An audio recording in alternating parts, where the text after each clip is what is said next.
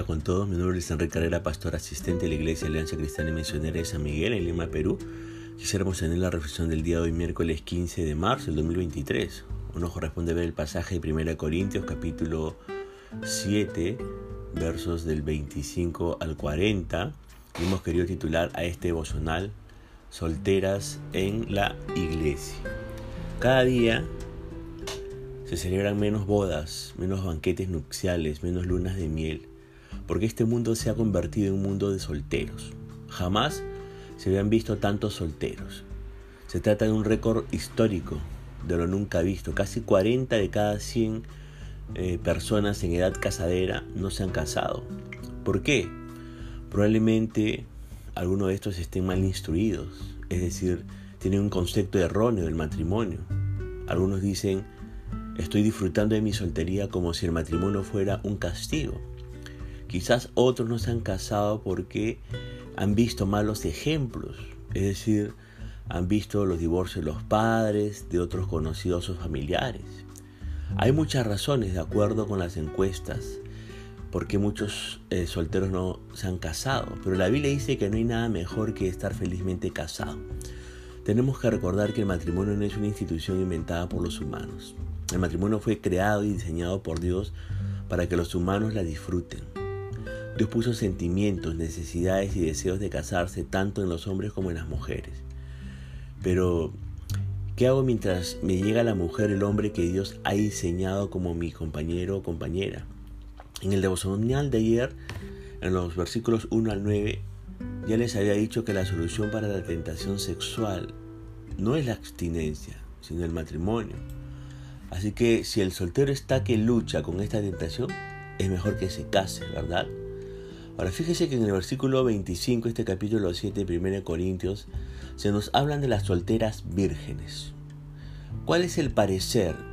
Leamos los versículos 36 al 38, 1 Corintios 7. Dice, pero si alguno piensa que es impropio para su hija virgen que pase ya de edad, y es necesario que así sea, haga lo que quiera, no peca, que se case pero el que está firme en su corazón sin tener necesidad, sino que es dueño de su propia voluntad y ha resuelto en su corazón guardar a su hija virgen, bien hace. De manera que el que la da en casamiento hace bien y el que no la da en casamiento hace mejor. ¿Se ha dado cuenta que el mensaje es a los padres? ¿Por qué el mensaje es a los padres?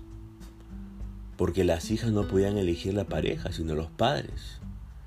El mensaje es a los padres y dice si se casa está bien y si no se casa también está bien. Ahora, un matrimonio no debe ser por conveniencias económicas, sociales, conveniencias políticas o de cualquier otra índole. Uno tiene que reparar en eso. Además, no hay nada de malo que un padre también anhele que su hija se case o que quiera que permanezca soltera. Pero otra cosa es el parecer de la hija o el hijo. Ahora, los versículos 26 al 27 de este capítulo 7 de 1 Corintios nos siguen hablando de hombres casados y solteros. ¿Qué deben hacer los hombres? La enseñanza de Pablo acerca de las ventajas de ser soltero o casado se encuentran aquí y da tres consejos para ellos, los cuales son válidos en todos los tiempos. Si tienes esposa, no quieras dejarla, permanece a su lado, cuídala, protégela, disfruta de tu condición de casado porque hace dos mil años casados querían ser solteros y los solteros querían casarse. Así que Pablo dice, permanece junto a tu esposa. Si no tienes esposa, eres soltero o soltera, no pierdas el tiempo buscándola, no procures casarte. Amigos, cuando uno está afanoso puede equivocarse, ya que el afán nos hace tomar decisiones basadas en nuestras necesidades, bien sea estas sexuales, materiales o sentimentales. Si es soltero, bueno, espérela. Ahora, ¿qué debo hacer mientras espero a ese compañero, a esa compañera para toda la vida? Lea 1 Corintios 7, 32 al 34. Ahí se nos dice que tenemos que agradar al Señor. Y así tenemos nosotros que esperar eh, en esa condición hasta que venga el, compañero de toda nuestra vida. Ahora, ¿cómo agrada al Señor? Hay 10 formas de cómo usted y yo podemos agradar al Señor. En primer lugar, use sus dones. Lea 2 Timoteo 1.6. herramientas sin usar son herramientas inservibles. ¿Por qué no usamos los dones que tenemos? Probablemente por estar queriendo tener los dones y talentos del otro y olvidamos los que Dios nos ha dado a nosotros. Timoteo tenía todo lo que necesitaba para hacer la obra de Dios. Timoteo no necesitaba nuevos dones o talentos, él debía usar los que ya tenía. Por eso le pregunto, ¿está usando los dones que Dios les ha dado? En segundo lugar, ¿qué va a hacer mientras espera a mi compañero o compañera para toda la vida? En segundo lugar, no se avergüence del Evangelio. Lea 2 de Timoteo 1.8.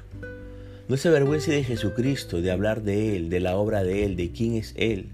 Fíjese lo que dice Mateo 8:38. Porque el que se avergonzare de mí y de mis palabras en esta generación adúltera y pecadora, el Hijo del Hombre se avergonzará también de Él cuando venga en la gloria de su Padre con los santos ángeles. Somos personas siguiendo a una persona, no a una religión, y debemos sentirnos orgullosos de la persona a quien seguimos. Algunos están orgullosos de sus padres, otros de sus deportistas, otros de sus artistas, y lo están por cosas buenas que han hecho y han dejado en alto a la nación a la familia. Pero le pregunto, ¿está usted orgulloso de Jesucristo?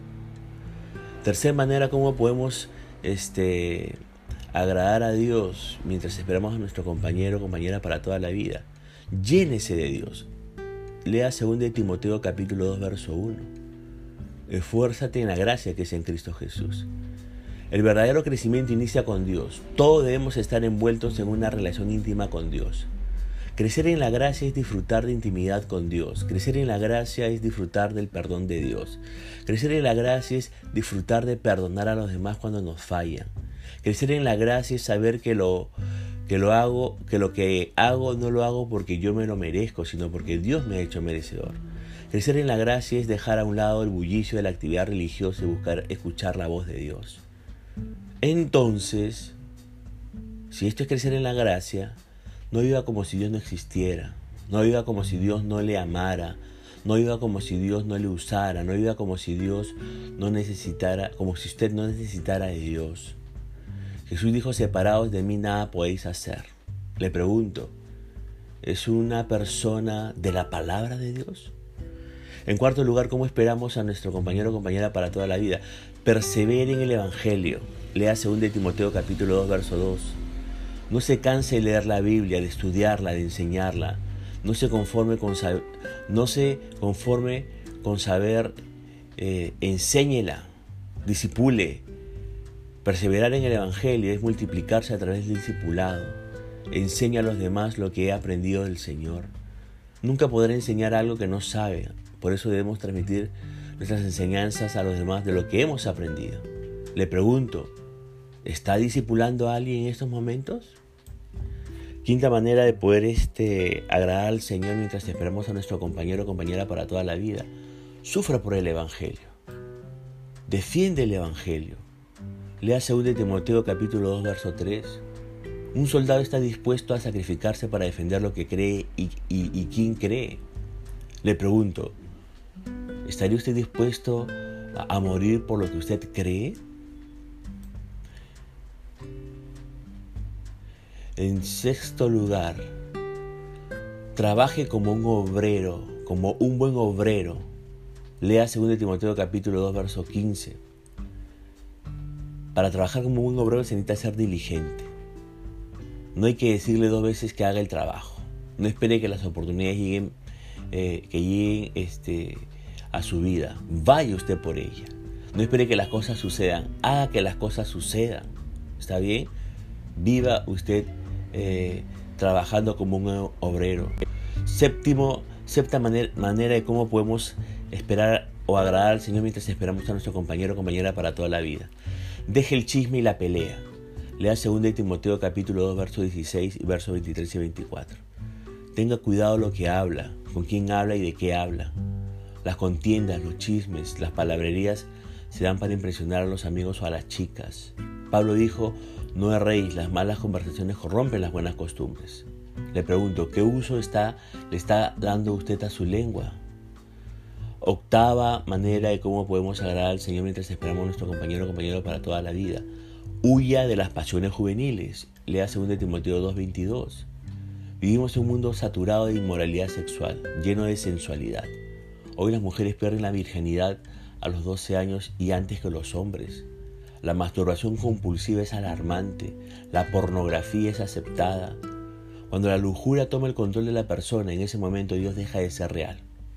Cuando estamos saturados de lujuria, la realidad de Dios se desvanece. Estos son los días más pornográficos de la historia de la humanidad, muy parecidos a los días de Sodoma. Ahora Job capítulo 31, verso 1 dice, hice pacto con mis ojos. ¿Cómo pues había yo de mirar a una virgen? Eso lo dice el patriarca Job. Imagínese, siendo un hombre con ciertas características agradables para Dios, hace ese pacto. Por eso le pregunto, ¿cómo está el área sexual de su vida en estos momentos? No hay una manera cómo podemos agradar al Señor mientras esperamos a nuestro compañero o compañera para toda la vida. Prepárese para los días difíciles. Lea 2 Timoteo capítulo 3 verso 1. ¿Qué días difíciles avecina para la iglesia? Fíjese que la gente no querrá escuchar la palabra, peor vivirla. ¿Está preparado para las dificultades y los desafíos del mañana? Décima manera cómo podemos agradar al Señor, predique el Evangelio, según Timoteo 4.2. ¿A cuántas personas presentó el Evangelio en este año? ¿A cuántas trajo a la iglesia este año? Si no está compartiendo su fe, es que quizás no tiene una fe que compartir. Y eh, siguiente manera de cómo podemos agradar al Señor mientras esperamos a nuestro compañero o compañera para toda la vida, ore. Eso dice 1 Timoteo capítulo verso 1. La oración es la disciplina más importante en la vida del cristiano, pero lamentablemente la hemos descuidado. El hombre más poderoso que ha existido sobre la tierra es nuestro Señor Jesucristo. Aún los mares, los vientos le obedecían y aún él necesitaba hacer algo básico, fundamental, que es orar. ¿Cómo está su vida de oración? ¿Cómo está su vida de oración? Ahora, ¿Qué hacemos mientras esperamos a, nuestra, a nuestro cónyuge para toda la vida? Pues cuidemos las cosas del Señor. La ventaja de ser soltero es que podrás servir al Señor sin distracciones. El problema de muchos jóvenes solteros es que nos dedicamos a buscar a la futura pareja y no le damos tiempo al Señor sirviendo en la iglesia. Dejémosles a Jesús la responsabilidad de encontrarnos el compañero o compañera ideal este camino da mejor resultado de todos modos porque Él sabe exactamente lo que necesitamos. Con eso tampoco quiero decir que no hagamos nada, no. Hay que también crecer en el área social. Ahora, el versículo 28 nos continúa diciendo que el matrimonio no es pecado. ¿Por qué no es pecado? Porque fue creado por Dios. Lea usted Génesis capítulo 1, verso 27.